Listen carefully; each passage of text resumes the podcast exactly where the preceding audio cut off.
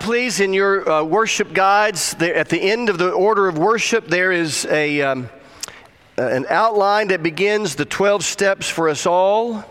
Step 2, solution. I want you to have that in front of you. Even our scripture reading will be there. So I hope you'll have that, and I hope you'll keep that. Just so we're clear, I'm Travis, and I have issues. I would like for you to repeat that. No, I would not like for you to say, Travis, you have issues. That's not what I'm hoping for. I'd like for you to say, hi, I'm, insert your name, and I have issues. Are we ready? Hi, I'm Travis, and I have issues. Now it's all out in the open. We don't have to pretend anymore. We're talking, if you're new, we're talking about the 12 steps. We're going to take 10 weeks to do it. I'm going to combine 6 and 7 and 8 and 9. If you're familiar with that language, the 12 steps, you probably associate that with recovery, maybe with Alcoholics Anonymous or Narcotics Anonymous or Gamblers Anonymous, but it's certainly part of the lingo of the recovery community. But it also is a program, a methodology of Christian discipleship, of spiritual maturity that is helpful because we all have issues. Now, before we review from last week, there are 3 quick things. Number 1, I'm going to do this in 10 weeks, which is really fast. This is merely an introduction. Most people who work through the 12 steps take months, a year, or more to do it. So don't think that this always happens this quickly. Second, this is not a linear process. It's not like you conquer one and go to the next. Now, each is built on previous steps, so step 2 is built on step 1 and so on, but it's not like we just conquer one and go to the next. Because we are flawed people, we might be on step 9 and say, I need to go back and work on step 3. The third thing quickly is that if this series is going to be of help to you, then you're going to have to do what I'm doing, and that is work on these steps during the week. That's one reason I wanted you to have a printed outline so that you could keep this by your Bible, so that when you're doing your devotions, so that when you're driving down the road, when you're meditating, that you can remember these steps. You can't say, I've worked the steps, if you just come and listen to the sermons. This is work, so I hope you'll join me in that. Now, follow on your outline. Let's review briefly from last week from step 1. We are on step 2 today. Last week, our topic was admission. And on your outline, you'll see the step one from recovery. We admitted we were powerless over alcohol, and we could substitute any substance or behavior, that our lives had become unmanageable. This week, Carrie and I watched a documentary titled Bill W. It's about Bill Wilson, the founder of Alcoholics Anonymous. He had been sober 36 years when he died, but after having been sober for 36 years, a larger-than-life figure in the world of Alcoholics Anonymous, because of his journey, tens of thousands of people had knew sobriety. But on his deathbed, drifting in and out of consciousness, maybe delirious, Bill W. asked for a drink. I say that just to remind us of how relentless the demons are that haunt us, whether it's a substance or a compulsive behavior or jealousy or greed or pride or whatever the issue is. Now, here's last week's biblical principle for us all based on step 1. We have destructive issues that are controlling us, and we are powerless to overcome them on our own. We remembered that woven into our DNA is what Romans 7 calls a sin nature, which is the overwhelming tendency to do the wrong thing. And we can no more overcome that on our own than we can change our eye color or our height. It's woven invisibly into our DNA. It's part of us, the sin nature, the overwhelming tendency to do the wrong thing. And step 1 is simply the courageous, honest admission that we have problems, deep problems we cannot fix on our own. Now, this week, our topic, you'll see, is solution. AA's step 2 reads like this. We came to believe that a power greater than ourselves could restore us to sanity. The biblical principle for us all, you'll find there, we believe there is hope. God can redeem us. He can get us out of the pit. See, we last week had to admit our powerlessness so that we would be ready to experience the hope of this week. Our guiding texts from the Bible are on your handout, 2 Corinthians 1:9. Indeed, we felt we had received the sentence of death, but this happened that we might not rely on ourselves, but on God who raises the dead. And from the Message it reads so powerfully, we felt like we'd been sent to death row, that it was all over for us. As it turned out, it was the best thing that could have happened. Instead of trusting in our own strength or wits to get out of it, we were forced to trust God totally. Not a bad idea, since He's the God who raises the dead. And He did it, rescued us from certain doom. And from Psalm 103, praise the Lord who redeems your life from the pit. And we're going to come back to that. Now, this is the 12 steps for us all. But let me say a brief word to those who are struggling with an addiction, whether it be a substance, a compulsive behavior, or some other sort of addiction that has control over you. Many of you are in recovery. Good for you. You are some of the people that I admire most. The weight that you carry is heavier than most of us can imagine. But your struggle is something I admire. The fact that you are in recovery is something to be applauded.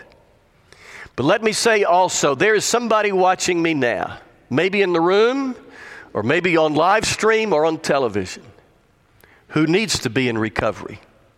Alcohol and drugs and compulsive behaviors are so, the struggle with those things are so pervasive that there has to be someone who is hiding your addiction. You're managing your addiction. You're functioning highly at work perhaps and no one knows. But here's the truth.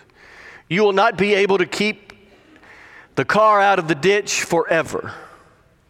And even if you could, that private battle that you are having with your demons will rob you of your joy and your health. You're thinking, I don't have time to step aside and work on my addiction. It would be terribly inconvenient to go away for some inpatient treatment or to go to meetings in the evenings.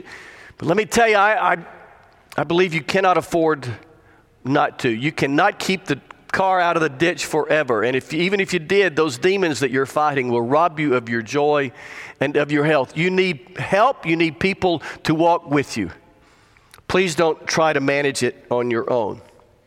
But remember, this is not just for people with addictions. This is for us all, and we all have issues.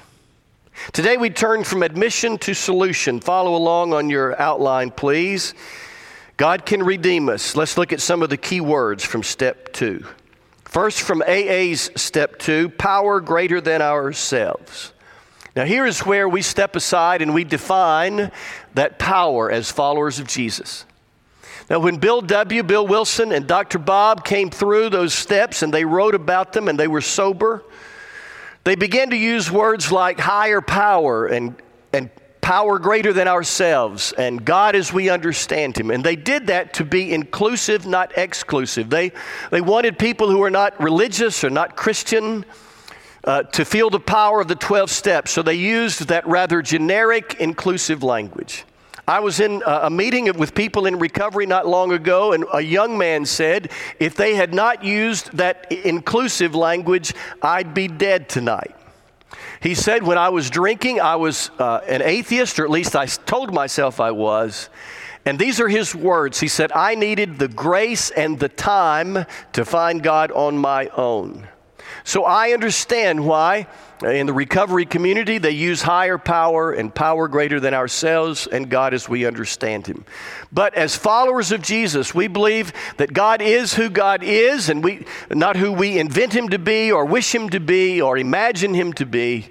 And so when I say God, I'm speaking of the God who created the heavens and the earth, placed Adam and Eve in the Garden of Eden, called Abraham from his land to the land of promise and from his descendants brought out the nation of Israel, and then the God who 2,000 years ago became flesh and blood in the person of Jesus. So we're naming as followers of Jesus our higher power. Next phrase, insanity. Now, I've often heard it said in the recovery world, and I understand that it's common in the engineer world too, that insanity is doing the same thing over and over and expecting a different result. Well, that's helpful for us today. I understand, and I've never done this experiment, but if you put mice in a maze, the mice will go around looking, going down passageway after passageway until they find their way out. But when they get to the end of a passageway and it doesn't work, they'll back up or turn around and go to another one and finally find their freedom. And if you put them back in the maze, they will remember the passageways that don't work, and they will not take the other ones. It appears that mice are smarter than humans when it comes to this, because those of us with issues have been trying the same thing and the same thing and the same thing and expecting different results. And that's why in the recovery community, they define insanity as doing the same thing and expecting a different result.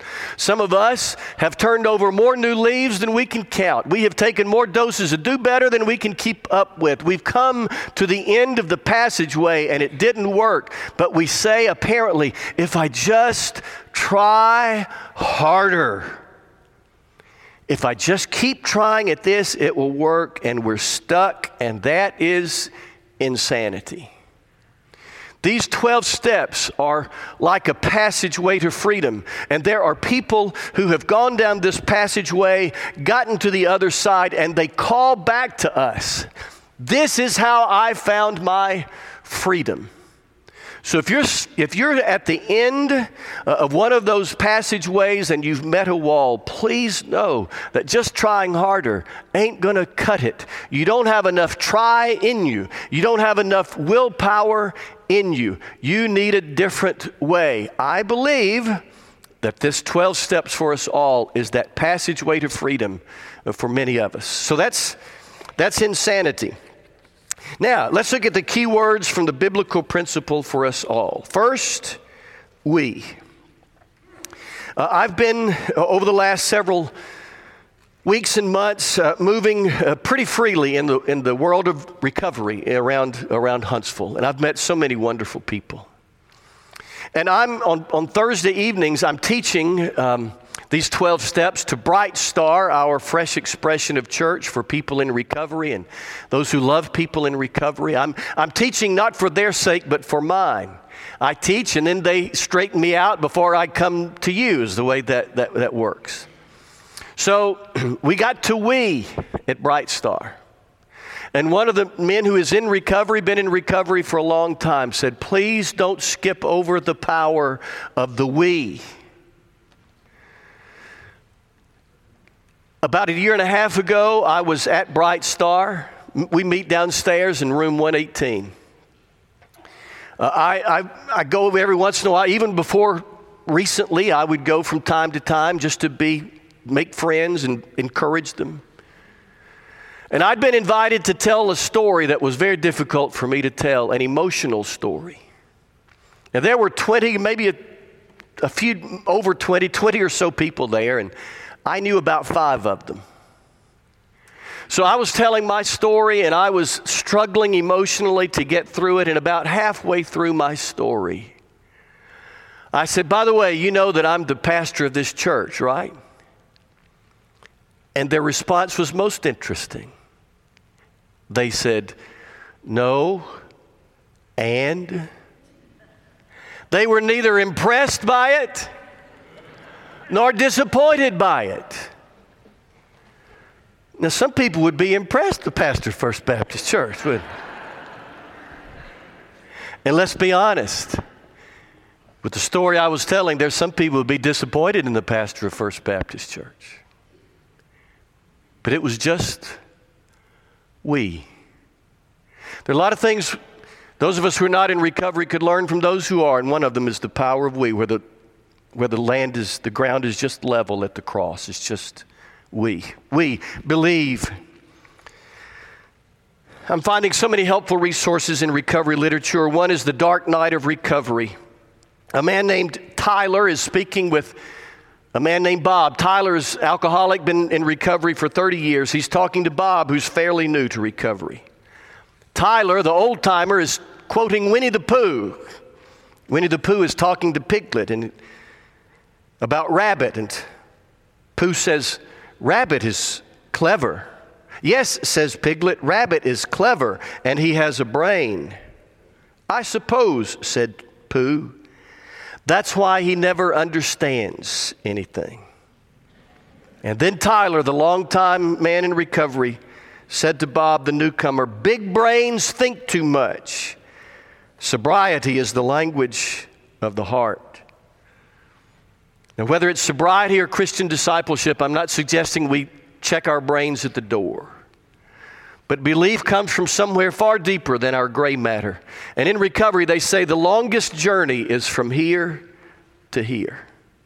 Belief is a heart choice.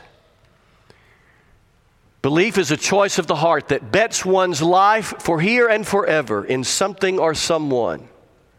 And I'm inviting you to believe in hope that God can redeem you, which means He can rescue you, transform you, and empower you for the good living of the rest of your life. To believe is far greater than to think. Hope. Hope is more than optimism. Hope is more than everything's going to be okay. Hope is the deep conviction that by God's grace and by God's power, I'm going to be okay no matter what happens. Hope is far bigger than some Pollyanna, naive dream that everything will work out all right. It is the deep conviction that by God's grace and power, by His grace and power, I will be okay, even if everything else is not. Kenneth Callahan wrote 5 words that have gripped me, and I hope you don't forget them. He wrote, "Hope is stronger than memory. Memory binds us, shackles us, chains us to the past. Memory keeps us handcuffed to our laments and our regrets. Memory keeps us chained to those things we've messed up and cannot fix. Memory keeps us shackled to our shame. But hope says, here, let me unlock that chain for you." Hope releases us to the future. Some of us have dragged into this room or into front of that computer or that television, you have dragged a ball and chain called memory, and you can't get away from it. Well, here's the great news. Hope is stronger than memory. Hope releases us to the future. Hope releases us to redemption, meaning rescue, transformation, and the power to live our best life ahead of us. Hope. God, next phrase, God can. Last week we said, "I can't." Today we say, "God can." Now please pay attention. It does not say God will. We still have to work the work. 40 years ago yesterday, Bear Bryant was buried. My friend Joe Elmore did the service in First Methodist of Tuscaloosa. And which is a good weekend, a good excuse to bring up a story I've already told. But back in the 60s and 70s, Bear Bryant on Sundays would have the Bear Bryant show. And he'd sit there behind the Golden Flake potato chips and the Coca-Cola, and he'd talk about the previous day. He had a host that just sort of kept things going. And Bear didn't talk, he growled. You remember that? And on this particular Sunday, the Crimson Tide had lost the day before. And the host of the show said, "The Lord just wasn't with us yesterday, Coach." "The Lord," growled Bear, "expects us to block and tackle." God expects us to do our part. Transformation requires participation. I've come to know a lot of people who've been transformed. But I've never met anyone transformed who didn't do the work. And if you need to be rescued, then you've got some work to do. There is hope that God can redeem you, of course. But He will not redeem you against your will. And He will not redeem you despite your laziness. Finally, redeem, meaning He can rescue us, transform us, and empower us for the best living of the rest of our lives. God does not turn back time. God does not undo that which is done. God does not remove the scars. God does not give back that which was lost, not always. God does not erase memories, generally speaking. But if we do our part, He will redeem us, meaning He will rescue us and transform us and empower us for the good living of the rest of our lives. God does not turn back the clock. He does not remove the scars. He does not undo that which was done. He does not give back that which was lost, generally. He does not erase memory, generally. But He will redeem you. He will rescue you, transform you, and empower you for the good living of the rest of your life. Let's go back to that verse. I said we're going to come back to this from Psalm 102. Praise the Lord who redeems your life from the pit. Some years ago, I heard something that went something like this. A man was walking along and carelessly fell into a pit, and he could not get himself out. An artist walked by, looked down into the pit, and said, "Oh, I feel sorry for you down in the pit."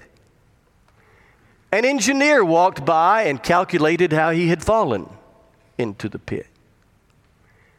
An IRS agent came by, wanted to know if he was paying taxes on the pit. A telemarketer called, wanted to know if he wanted to extend his warranty on the pit. A judgmental person passed by and said, "Only bad people fall into the pit." A self-pitying person came by and said, "You haven't seen anything till you see my pit." An optimist said, "The pit could be worse."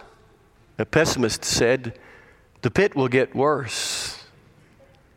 And then another man came walking by, looked down and saw him in the pit.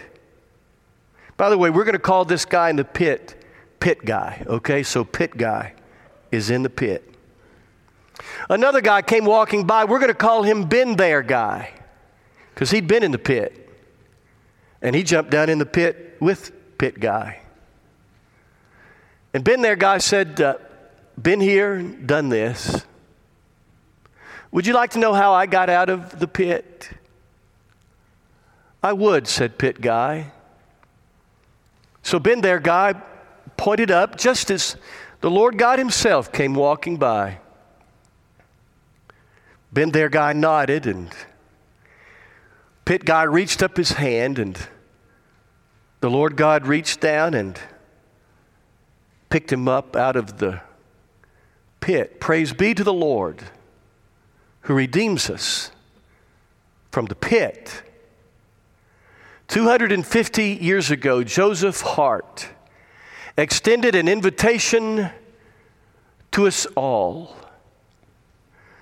Come ye sinners, poor and needy, Weak and wounded, sick and sore.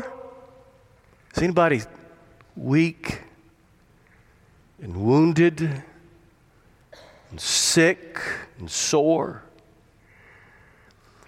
Jesus ready stands to save you, full of pity, love, and power.